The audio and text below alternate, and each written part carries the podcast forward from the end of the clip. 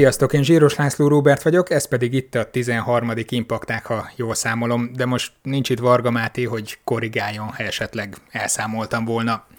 Ellensúlyozandó a műsorvezető társam hiányát több megszólaló is lesz a mostani adásban, aminek kapcsán már is kijelenthetem, hogy az év egyik, ha nem a legjópofább tiszai vizitúrájáról már is lemaradtatok, mivel a jelentkezési határidő már-már a feledés homályába vész.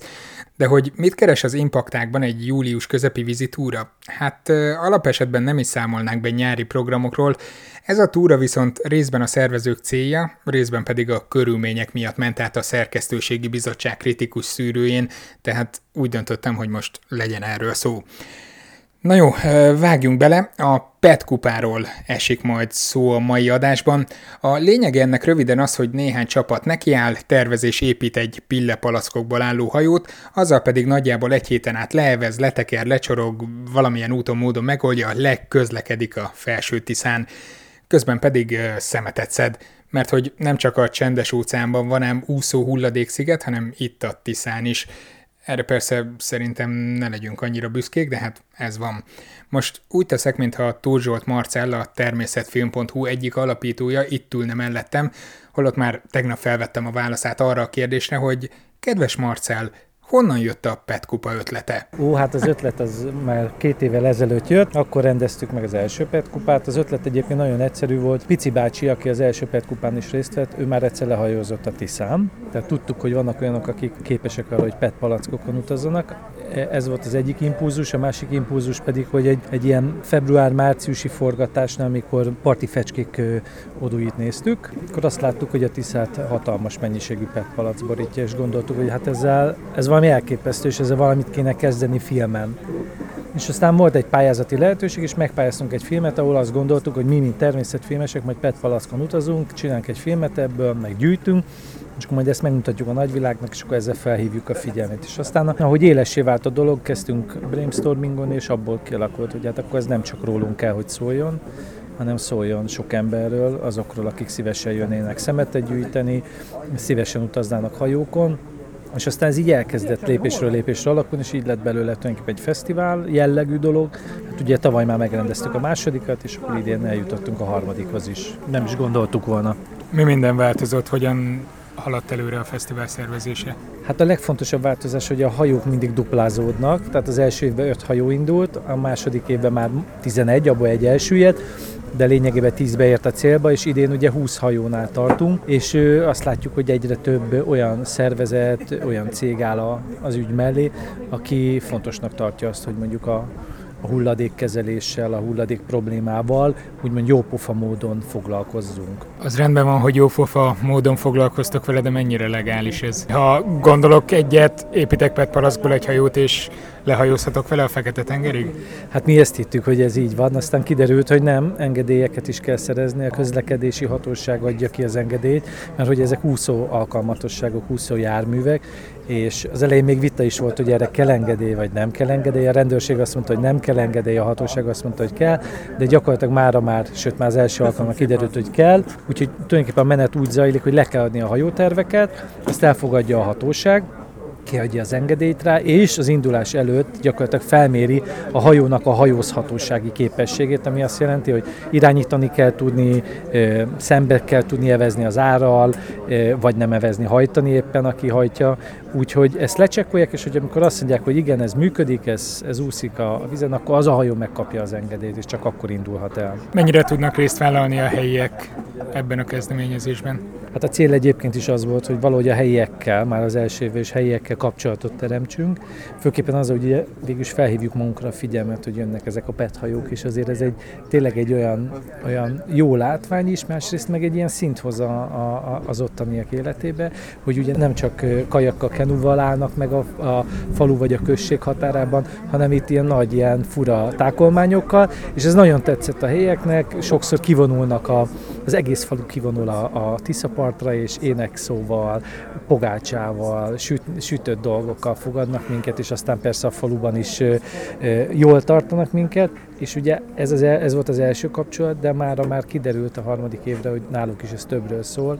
Elkezdtek velünk együtt gondolkodni, hogy mit és hogyan lehet a PET palackkal kezdeni, és tulajdonképpen részt vesznek a, a, a fesztiválon, küldenek embert, küldenek hajót, segítenek megszervezni, és arról nem is beszél, hogy van olyan, olyan falu, ahol a PET palackot komolyan veszik, és az óvodát már PET palack díszekkel díszítik föl, és PET rajzversenyt csinálnak, és szóval sok minden. Tehát azt lehet mondani, hogy igen, ők örülnek ennek a kezdeményezésnek, és szívesen részt is vállalnak benne. Innen származnak a PET palackok is, amiket használtok a hajóépítésben? építésekhez? A PET palackok is helyből származnak. Egyrészt, amit mi össze tudunk gyűjteni a Tisza ártérből, másrészt, amit a helyiek összegyűjtenek, akár a saját maguk által felhasznált, megmaradt PET palackokat teszik össze és adják oda, másrészt meg, amit tényleg a Tiszaparti ártérből kigyűjtünk. Tehát ez, erről a két helyről jön a PET palack.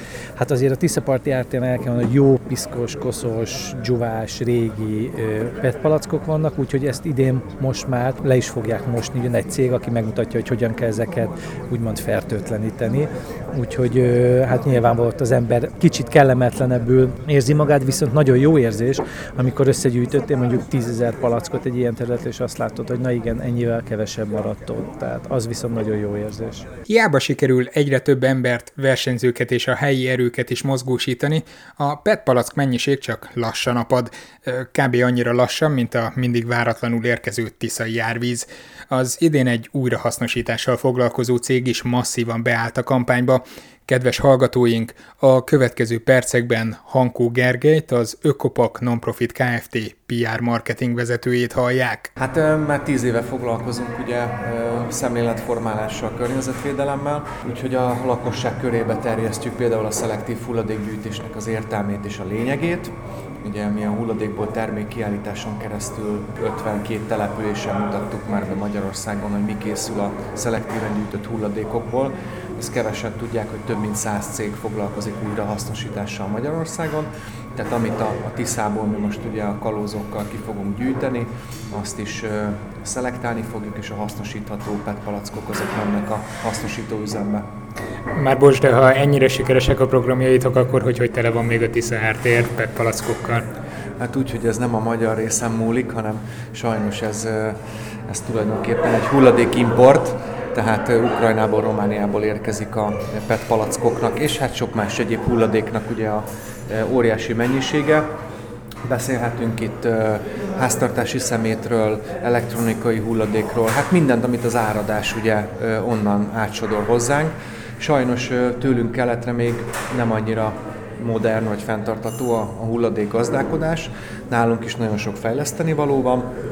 Hát azért látjuk már, hogy Budapesten, Pécset, Szentesen, Hajdúböszörményben már működik a házhoz menő hulladékgyűjtés, meg egyre több településen.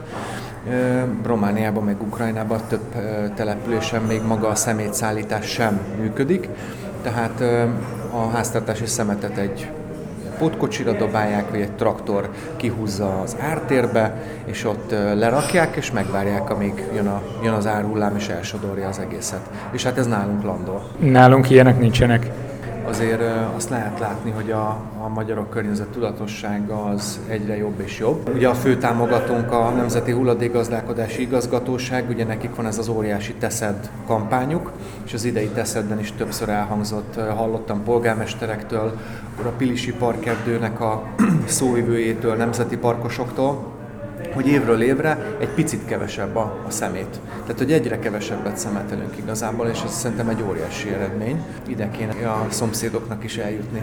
Viszont akkor mennyire érheti el a célját ez a PET kupa, aminek ugye az lenne a célkitűzése, hogy csökkentsük az itteni PET terhelést? Nem Ukrajnában meg Romániában kellene akkor szervezni?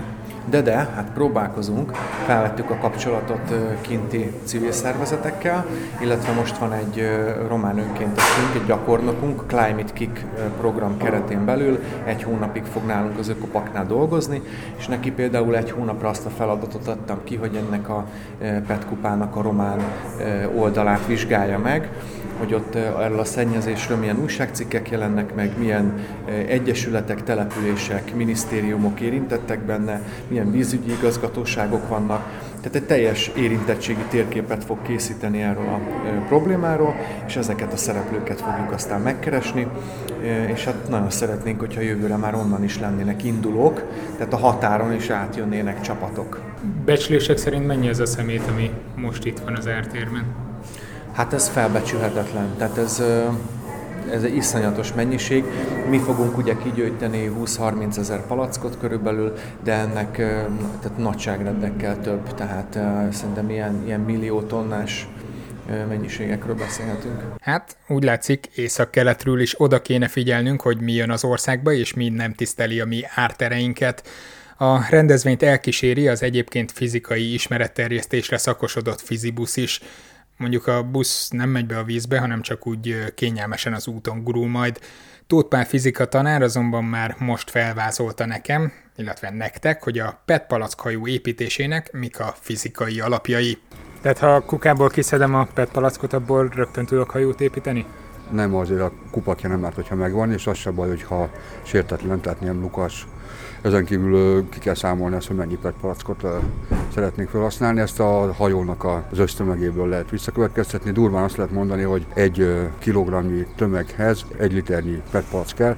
Hát, ha mondjuk két tonnásra tervezik, akkor ahhoz kell 2000 liternyi PET palack. Ekkor van nagyjából a vízszinten, tehát nem árt, hogyha egy picit azért fölé tervez az ember. Ezek után azt kell elérni, hogy a palackoknak a, a térfogata állandó legyen, tehát ne lehessen őket összenyomni, hogy ne nyomódjanak túlzottan össze, mert ha összenyomódnak, akkor csökken ugye a kiszoltott víznek a mennyisége, és az elsüllyednek. Ezt ö, túlnyomást kell benne valahogy, valamilyen módon létrehozni, ez például lehet száraz éggel, száraz éget teszünk a palacba, Persze ki kell számolni, hogy körülbelül mennyi az a száraz ég mennyiség, ami megfeszíti, de ki nem robbantja. Rácsavarnak kupakot, és akkor egy szép keményre fújódik. Ugyanezt meg lehet csinálni cseppfolyós nitrogénnel, ott körülbelül 1800-szoros a tágulás, normál körülmények között persze. Tehát ott is egy cseppnyi nitrogén az már képes arra, hogy egészen keményre felfújja. A harmadik módszer, amit én legjobban preferálnék, az az, hogy lehűtjük a palackot, ezáltal a benne levő levegő lehűl, ha lehűl jó hidegre mondjuk a cseppfolyós nitrogén hűtjük le, akkor ugye a Egyesített Gáztörvény P per T alapján, ha feltételezzük, hogy nem nagyon tágul a, a, a palack, akkor gyakorlatilag másfél-két, akár több bármi nyomást is létre lehet hozni a palack belsejében. Ez egyébként simán kibírja, ezek a normál ásványozás PET palackok, ezek egy 8-10 bár bírnak. Van olyan, ami 20-25 is kibír adott esetben, tehát 8-10 bárt azt azért nem olyan könnyű létrehozni, bár nem lehetetlen mondjuk száraz égje vagy cseppfolyós nitrogénnel. Az idei futam védnöke Vereckei Jákos kétszeres olimpikon kajakozó lesz, vagyis már most is az, tehát az idei futam védnöke Vereckei Jákos kétszeres olimpikon kajakozó, íme. A Magyar Kajakerú Szövetséget megkereste a PET kupa szervező csapata, hogy nem lenne kedvük részt venni egy ilyen környezetvédelmi eseményen, illetve rendezvényen, és akkor a Kajakeru Szövetség azt mondta, hogy nagyon nagy kedve van részt venni ebben, mindenből kifolyólag, legfőképp abból, hogy ugye a kajakerusok is, meg a vizitúrázók is nagyon sok időt töltenek a folyóvizeken és a környezetében, és hát nem mindegy, hogy milyen ez a környezet, hogy szemét hegyek között kell lapátolni, vagy tiszta vízen, ami esetleg még strandolásra is alkalmas. És akkor ugye a Kajakerú Szövetség az esemény mellé állt, és én mint egy ilyen mozgó, nem is tudom mi, ilyen híres személye a sportágnak, mivel nekem is van két gyerekem, 8 meg egy 9 éves, úgy éreztem, hogy már csak az ő tanulásukat, edukálásukat környezetvédelem kapcsán nagyon jó lehetőség, hogy együtt elmegyünk közösen vizitúrázunk, tehát van egy ilyen nyári program, ami sátorozással együtt van, és a másik oldalon pedig a, a környezet szennyezésről és a környezetvédelemről is sokat tanulhatnak, amit hogyha majd ők felülnek, akkor ennyivel többek lesznek, mint mi voltunk. Ezzel pedig lassan véget is ér a 13. impakták. Ha tetszett, upvótoljatok, ha nem, akkor pedig trollkodjatok, mert hogy ti úgyis jobban tudjátok az itt elhangzottakat. Házi feladat, ha a PET kupa hivatalosan nevet változtatna, hogy kellene helyesen leírni, hogy Felső Tisza vidéki PET hajó vízitúra. A helyesírási szabályzatot nem ér felütni, és a 444 csapatától sem szabad segítséget kérni. Nem röhögtem. A helyes megfejtők között egy tisztán sodródó PET palackot sorsolunk majd ki július közepén. Zsíros László Robertet hallottátok, és persze a sok megszólalót, Tóth Zsolt Marcelt, Hankó Gergelyt, Tóth Pált és Fereckei Jákost. Akit pedig ezen a héten nem hallottatok, az Varga Máté. Meg mondjuk úgy elég sok mindenkit nem hallottatok még, de ezen a következő időszakban igyekszünk majd lefaragni. Köszönjük a zenét Tövés Házi Ambrusnak, sziasztok!